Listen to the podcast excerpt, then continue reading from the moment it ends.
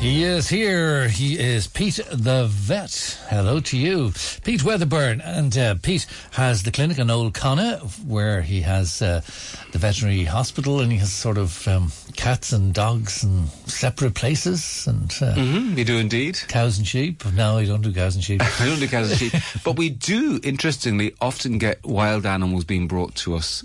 It's what do I do with this? Th- There's an injured swan, or there's an abandoned hamster that escaped, or something. Well, no, at, at this time of year, the big thing that we're seeing is people finding baby birds and bringing them to the vet. And really, the message today is that that's generally not a good thing to do. Um, because it nearly always ends up with a baby bird dying, not because um, anybody has has has has aimed to, to, to not look after the animal, but the baby birds um, just are best generally with their family in the wild. And if you catch them and bring them indoors and take them to the vet, it nearly always doesn't work out well for them. Why is that? Because it's so difficult for humans to replicate the care that um, parent Okay. birds give. So, I mean, it, it, but so what do you? What I want to want to talk about today is when to intervene. Because obviously, like if there's a baby bird lying on your lawn and there's a, a um, a cat stalking it, about to jump on the baby bird, clearly you need to intervene for the sake of the bird. Clearly you do. On the other hand, if you just find a baby bird sitting at the end of your garden, um, looking chirpy enough, but just sitting there and not able to fly, what do you do about it? Uh, and you, you shouldn't just jump in and grab it. You should take other steps, and that's what I want to talk about today. Okay, so typical situation, somebody goes out to the back garden and then they nearly walk on this thing, you know, this little bird Mm. that's there, and the wings don't seem developed or the, the all the feathers don't seem developed. What do you actually do? Well, the first thing you do is you, you, you don't rush in, all right? Make sure if there are cats around, put the cats away, and what you're meant to do is to observe carefully for quite a long time before deciding whether or not intervention is needed. Um, and, um, and as you observe, you basically um, the, the the two types that we're talking about is is basically um, uh, nestlings and fledglings. Now, All right, okay. Nestlings, nestlings don't have any feathers, or their feathers are just starting to grow. And normally they'd be in a nest, and their, their parents would come to them every few hours. And often what's happened is they've fallen out of the nest. Um, and so, if you find a nestling, that's a little bird with no feathers, um, it probably does need help, but that doesn't mean take it into care. And they're usually found on the ground, directly below, below their nest and often they've, they've fallen out of the nest or they may have been pushed out by one of their siblings. Um, so if you find one on the ground that seems quite bright and alert and might be opening its mouth looking for food, what you should do very simply is place it back into its nest. And there's a myth that if you do that, the, the fledgling, the, the little bird will be rejected by its parents because of the smell of humans. That's not true at all. Most birds have got a very poor sense of smell, and they will not reject the little birds if you rescue them and put them back into the nest. And similarly, if you find the whole nest on the ground, then what you should do is pick up pick up the nest and put it back up into the nearest tree. And it's, it's really very simple. Okay, so that's what to do if you find a bird with without feathers on the ground.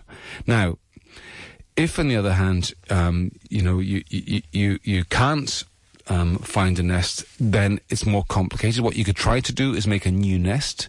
Um, in other words, basically just get a plastic container like a margarine tub, line it with dry grass, and hang it with a little bird net from a nearby tree or in a, in a bush. And then what to do is to watch the nest from a distance, keeping out of sight. And so hopefully um, the adult birds will, will come back. Now, if they don't come back after about three hours, then you do have to take the bird in and rescue it. But it's always important to take those steps first, okay? Yeah. So that that's nestlings. That's the ones without any feathers. okay. The next ones are fledglings, and they're the young birds with feathers that are learning to fly. They're just learning to be independent. And they, they often look pretty helpless, but in actual fact, if you stood back, if, if instead of rushing in and grabbing them, you stood back and watched, you'd find their mother and father bird are actually close by. Um, so although the, the bird is hopping around on the ground, the, the, the mother and father are there keeping an eye on it, teaching it to fly. So you don't need to intervene. Um, wh- what you should do instead is just basically, just again, keep an eye on it, um, keep out of sight, and look and just look and see if you can see the parent birds around, and they often are. Uh, and the, the the thing there is, if 24 hours later, like a, quite a long time later, the bird is still on the ground in the same area, well then yes, rescue may be necessary. Um, but but I would first of all try scattering some bird food around the bird and watching from a distance. And often you will find that, that as I say, the adult birds are there and they'll come in and they'll help out. So th- the last thing I'd say that's what's really, really helpful to people is there's a website that's been set up called irishwildlifematters.ie. And and, and at this website, it basically takes you on a flow chart, starting with a question, have you found an animal? And then it says, what sort of animal have you found? Is it a fox, badger, otter, deer, rabbit, hedgehog, squirrel, adult bird, baby bird, bat? And you click on whatever you found, and it takes you into the next stage, and it takes you through a sort of flow chart as to the actions to take if you find a wild animal that may need rescuing. And if, if everybody did this, um, it'd be far better for the wildlife that, that seems to be in trouble. Because a- as a vet, you know, I get frustrated because people think they're doing the best when they bring these animals to us, but often they're not doing their best. They're often Okay. they're, they're accidentally leading to the animal's deaths because of intervening in an inappropriate way.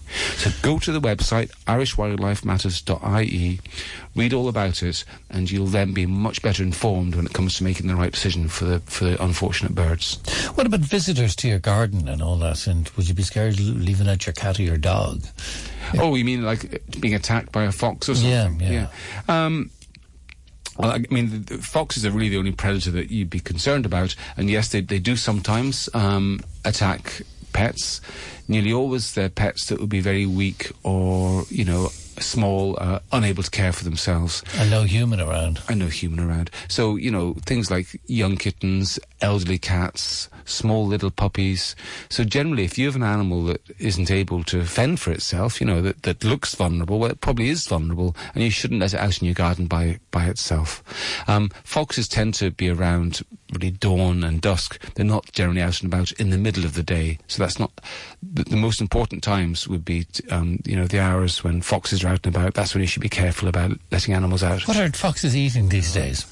Well, they eat whatever they can get hold of. They're omnivores. They can't get. They can't get into maybe wheelie bins. Or, no, that's caused a big problem in, Yeah. in, in the fox world because there's not enough food for them, and it means that many people have a dilemma because they they feel sorry for the foxes, especially if there's fox cubs. They feel sorry for them, and so they um, uh, often leave out food for them, and um, and that can be good. It can also make things more complicated because then the, they thrive and then they get bigger and stronger, but there's no food for them. So you get into a situation where you have to give them more food and suddenly you accidentally got a semi, semi-tame foxes in your garden. And, um, what do you do when you go away on holidays? So yeah, it's a whole complicated area that. All right. Okay. Pete Wedderburn, our vet uh, from Old Connaught at the Bray Vet.